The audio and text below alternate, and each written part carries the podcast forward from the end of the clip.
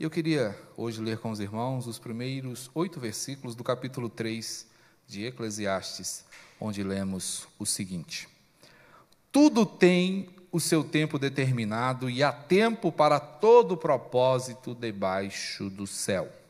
Há tempo de nascer e tempo de morrer, tempo de plantar e tempo de arrancar o que se plantou, tempo de matar e tempo de curar, tempo de derribar e tempo de edificar, tempo de chorar e tempo de rir, tempo de prantear e tempo de saltar de alegria, tempo de espalhar pedras e tempo de ajuntar pedras, tempo de abraçar e tempo de afastar-se de abraçar, tempo de buscar e tempo de perder, tempo de guardar e tempo de deitar fora, tempo de rasgar e tempo de coser, tempo de estar calado e tempo de falar tempo de amar e tempo de aborrecer, tempo de guerra e tempo de paz.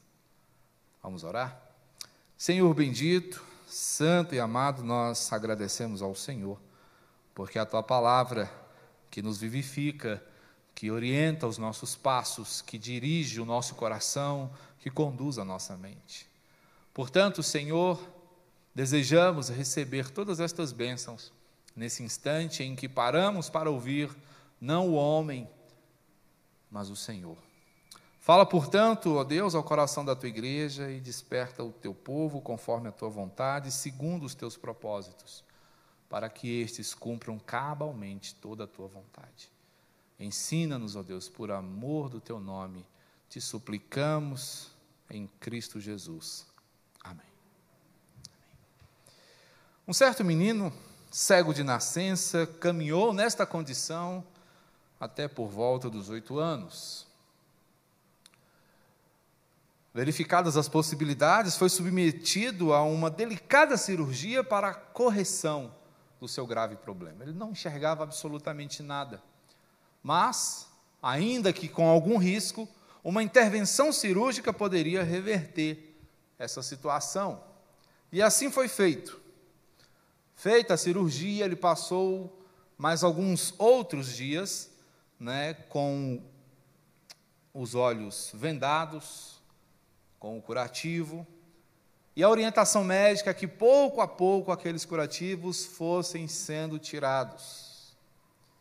Obviamente que para uma criança que nunca havia enxergado na vida, aguardar esse momento que separava uma vida inteira de escuridão para a possibilidade de enxergar, não deveria ser algo fácil. Mas ele suportou o tempo, e assim que ele pôde, então, contemplar a luz do sol e ver de forma distinguida as cores, os pássaros, as árvores, as flores, o céu azul e límpido e a pureza das nuvens, ele, estupefato, exclamou à sua mãe: Mamãe, por que a senhora nunca me disse como essas coisas eram tão lindas? E a mãe lhe disse: Meu filho, eu tentei. Com lágrimas nos olhos, ela disse: Eu tentei, procurei descrevê-las, mas nem eu poderia ser fiel a ponto de fazer você entender, e nem você poderia, apenas com as minhas palavras, entender a beleza de tudo o que Deus criou. Esta história, meus irmãos, comovente, interessante e que pode não ser uma ficção, já deve ter acontecido com algumas pessoas, serve muito bem para ilustrar como é a nossa realidade quando pensamos no que é a eternidade. Temos a aspiração, temos o desejo Sabemos que esse é o nosso destino, se vivemos pautados na fé, se seguimos as ordens e as orientações de Cristo Jesus, temos no nosso coração a certeza de que a eternidade é a nossa morada final, mas a nossa condição pequena, limitada, não é capaz de nos levar a mensurar tudo que o Senhor tem reservado para nós na sua eternidade a beleza do que é caminhar na Nova Jerusalém. Salomão aqui está nos convidando, meus irmãos, a observar a vida. Ao longo do livro, ele nos faz um convite para que consideremos a importância de estarmos aqui. Muito embora ele discuta, vez por outra, sobre a efemeridade, sobre a transitoriedade da vida, lembrando-nos a todo o tempo que somos como um vapor, que num momento existimos e em outro podemos não mais estar aqui, e nós temos verificado essa realidade, sofremos quando perdemos pessoas amadas, ele ainda nos faz pensar sobre a importância. Não embora a vida seja breve, não embora ela seja curta, a vida possui grande importância, há um propósito em estarmos aqui. Ele destaca que a vida é monótona, como que andássemos em círculos. Todas as coisas que fazemos já foram feitas um dia. E tudo o que fazemos hoje será repetido pelos que vierem depois de nós. Dentro dessa situação, a vida é muito monótona e parece, quando olhada do ponto de vista dela mesma, uma vida sem sentido. Por isso, o convite da palavra do Senhor é para que nós olhemos para além da vida que temos aqui.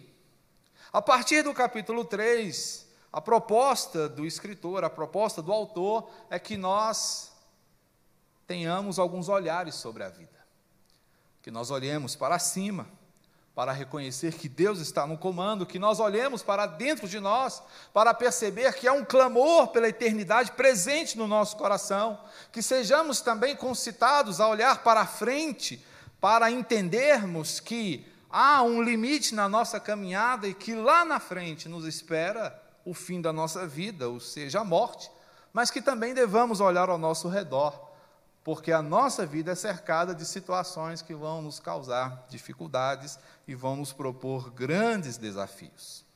Mas hoje, a proposta do texto é de que nós devamos olhar para cima, olhar para o alto, e qual é a perspectiva da palavra do Senhor quando somos hoje estimulados a olhar para o alto, a tirar os nossos olhos desse contexto que se desenvolve aqui debaixo do sol, a tirarmos a nossa compreensão limitada do que acontece aqui, desse lado causticante do sol, para podermos então olhar para o que está acima dele.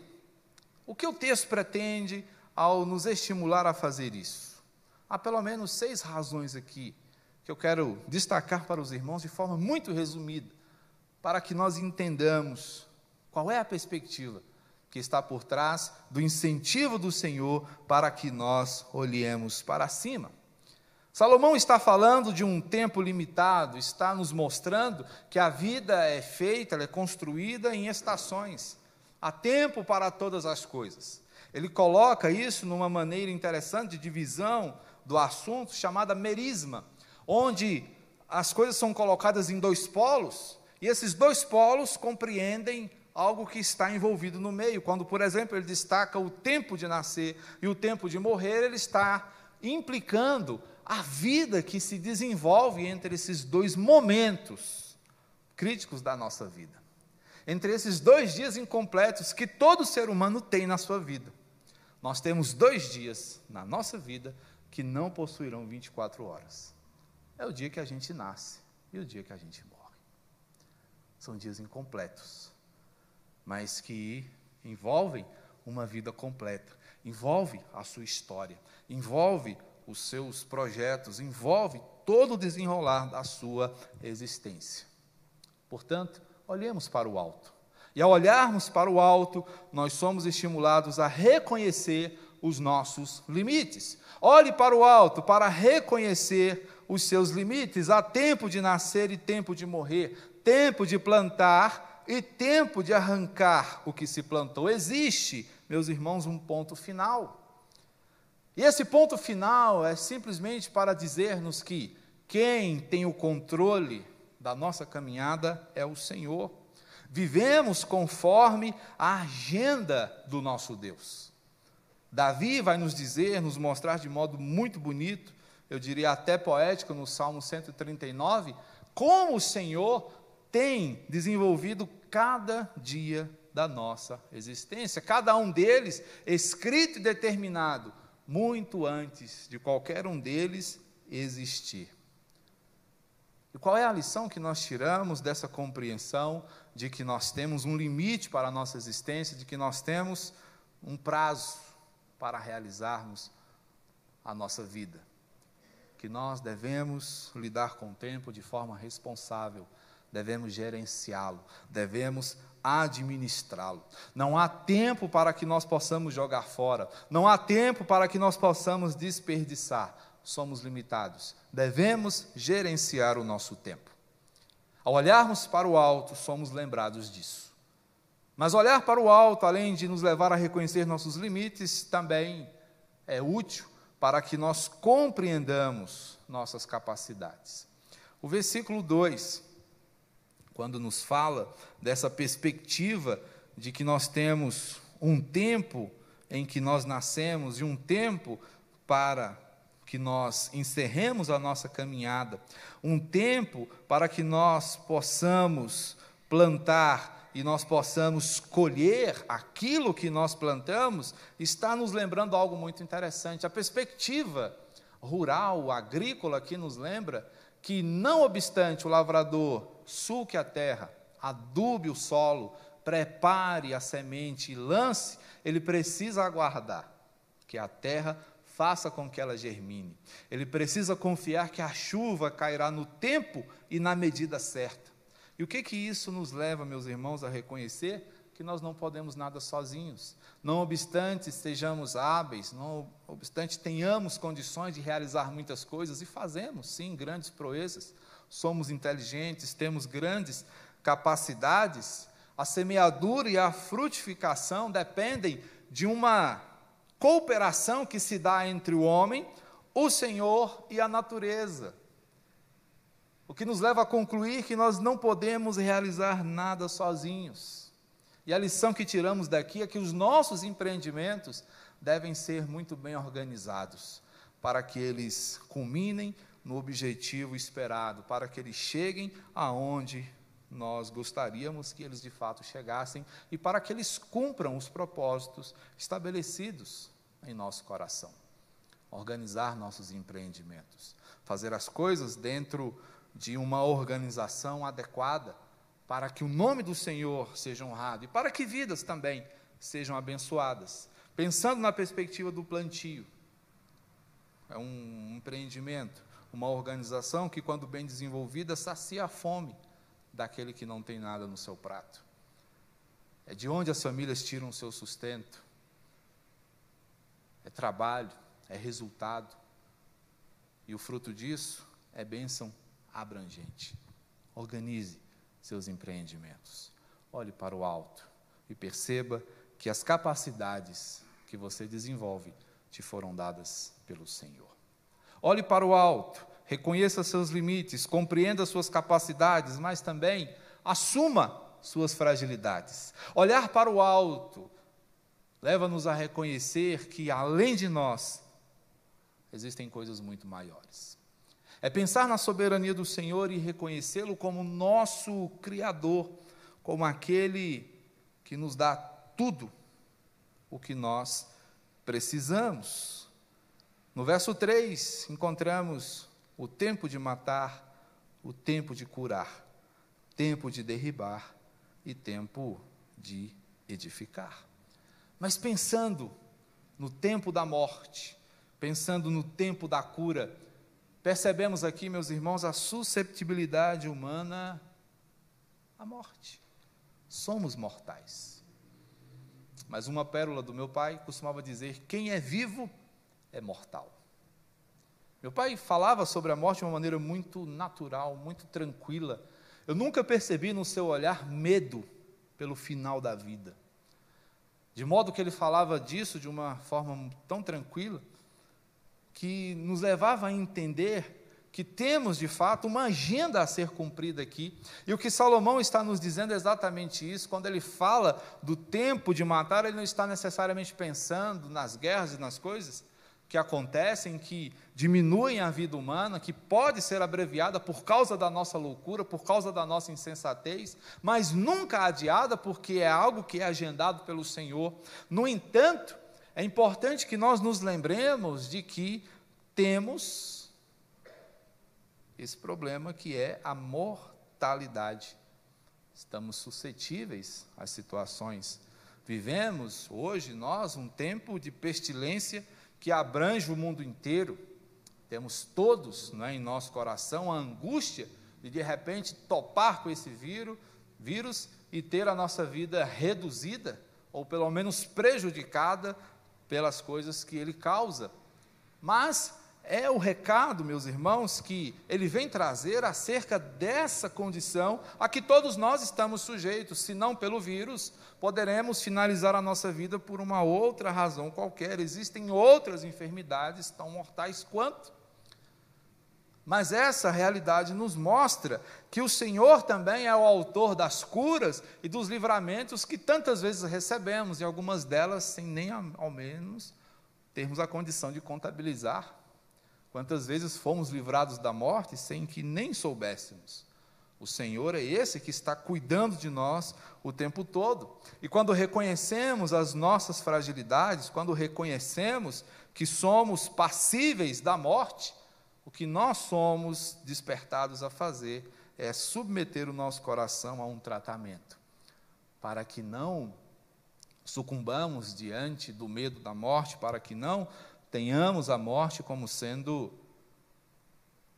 um terrível fantasma que nos assombra dia após dia, mas que possamos caminhar de forma a estarmos sempre preparados para este encontro é, que temos marcado com ela, não obstante saibamos qual é o dia. O fato é que cada um de nós possui uma senha, que ignoramos o número. Não sabemos quando será chamada, mas que um dia será chamado. O que importa para nós, especialmente os que conhecemos a Cristo, é que estejamos prontos para nos depararmos com o fim da nossa vida, que é inevitavelmente marcado pela morte. Olhando para o alto, nós alcançamos esse preparo. Nós caminhamos seguros, certos de que ela não é o fim, mas o início de uma vida verdadeira e plena. Olhe para o alto, reconheça seus limites, compreenda suas capacidades, assuma suas fragilidades, mas encare também suas dificuldades. Temos todos, meus irmãos, que nos deparar com desafios ao longo da nossa vida. Verso 5 Tempo de espalhar pedras e tempo de ajuntar pedras. Tempo de abraçar e tempo de afastar-se de abraçar. Tempo de juntar pedras e de espalhar pedras. As pedras aqui são o símbolo dos desafios que encontramos pelos caminhos. São as nossas lutas cotidianas, são as coisas que nos provam, são as coisas que nos atrapalham, mas que nós temos de contornar, enfrentar. Temos que pegar as pedras que muitas vezes nos são jogadas e construir com elas, quem sabe, os nossos muros, as nossas fortalezas. Ou seja, as dificuldades que enfrentamos ao longo da nossa vida, elas servem para nos fortalecer. Aqui o Senhor nos dá, por meio de Salomão, uma mensagem de proatividade. Como é que nós lidamos com as coisas que nós encontramos pelo mundo? Como é que nós lidamos com as vicissitudes que nós encontramos ao caminhar? Como é que nós lidamos com essas coisas? Nós corremos, nos encolhemos e choramos, ou nós enfrentamos e pegamos essas situações e construímos algo melhor em nós, aprendemos com elas. Diante das estações da vida, o que Salomão entende é que as dificuldades que nos são propostas devem ser por nós encaradas. Não podemos fugir delas, mas precisamos topar com elas de frente, corajosamente, sendo proativos. E ser proativo é transformar uma dificuldade em algo positivo, é fazer daquela situação, daquela crise, uma oportunidade. Por isso, é importante que nós encaremos as nossas dificuldades com coragem, com ânimo, ajudados pelo Senhor, entendendo que é de lá, do alto, que vem a condição para que nós sejamos fortalecidos. Olha só como Salomão começa a entender quando ele tira os olhos do mundo, quando ele para de buscar satisfação no seu trabalho, nas suas realizações, no seu poder, na beleza das artes, ele começa a entender que só há algumas direções para as quais ele pode olhar e que vão trazer a ele as respostas que ele tanto buscava. E a primeira perspectiva dele é olhar para cima e perceber que Deus está no comando dos nossos limites, das nossas capacidades, das nossas fragilidades, e é Ele também quem gerencia o nosso coração nos momentos de dificuldade. É dele que vem a força e o entendimento para que nós saiamos vitoriosos dessas situações que muitas vezes nos paralisam, que muitas vezes nos tentam a desistir. Mas quando você olha para o Senhor, quando você busca ao Senhor, você percebe que as dificuldades não são um convite para você desistir, que as dificuldades não são uma desculpa para você parar ou para você retroceder. Muito pelo contrário. É um recado para que você avance. É um recado para que você prossiga. É uma mensagem para que você não pare. Olhe para o alto e encare suas dificuldades. Mas olhe para o alto, reconheça seus limites, compreenda suas capacidades, assuma suas fragilidades, encare suas dificuldades, mas valorize as oportunidades. Finalzinho do verso 5: tempo de abraçar, tempo de afastar-se de abraçar, tempo de buscar e tempo de perder. A nossa vida é marcada por encontros, reencontros e desencontros. Muitas vezes estamos perto, outras estamos junto, em outras estamos nos despedindo, em outros momentos curtimos saudades e em outros mais duros enfrentamos o luto. É nessas horas que nós sentimos a falta do abraço, é que nós nos lembramos com saudade dos tempos de ajuntamento, da mesa cheia, da casa repleta de risos, de amigos, de pessoas queridas.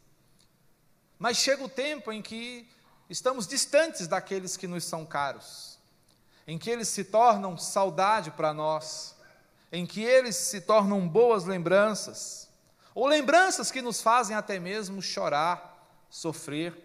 Mas tudo isso faz parte da vida. E o que nós reconhecemos com essa dança de encontros e desencontros é que nós devemos valorizar as oportunidades que temos hoje com as pessoas que amamos. Como dissemos, meus irmãos, no início da nossa prédica, não temos tempo a perder. Portanto, o tempo que você tem com a pessoa que você ama, ou que talvez você nem saiba que ama, ou talvez nunca disse que ama, é um tempo pequeno, tão breve como a sua vida. Lembrando que ele está dentro do conjunto que compõe a sua vida. Quantos amigos você não vê há anos e talvez não veja mais?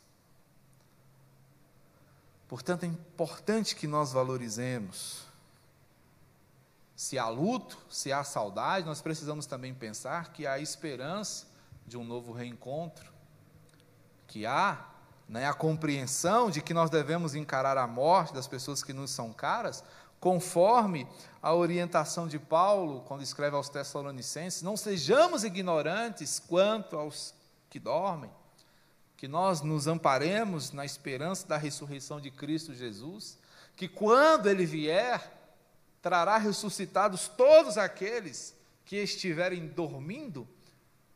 Portanto, irmãos, nós precisamos olhar para esses momentos com esperança, mas não podemos desperdiçar as chances, não podemos perder a oportunidade de um abraço, perder a oportunidade de valorizar, perder a oportunidade de dizer: Eu te amo, Diga hoje, pode ser a última chance que você tenha, portanto, aproveite bem, porque é o que você tem, é o agora, é o hoje.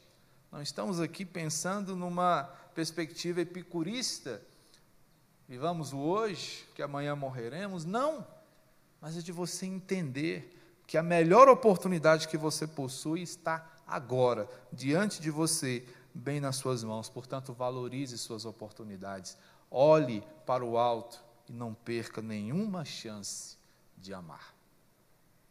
De amar conforme a palavra, de amar conforme Jesus, de amar segundo as suas orientações. Porque olhando para o alto, nós podemos valorizar essas oportunidades.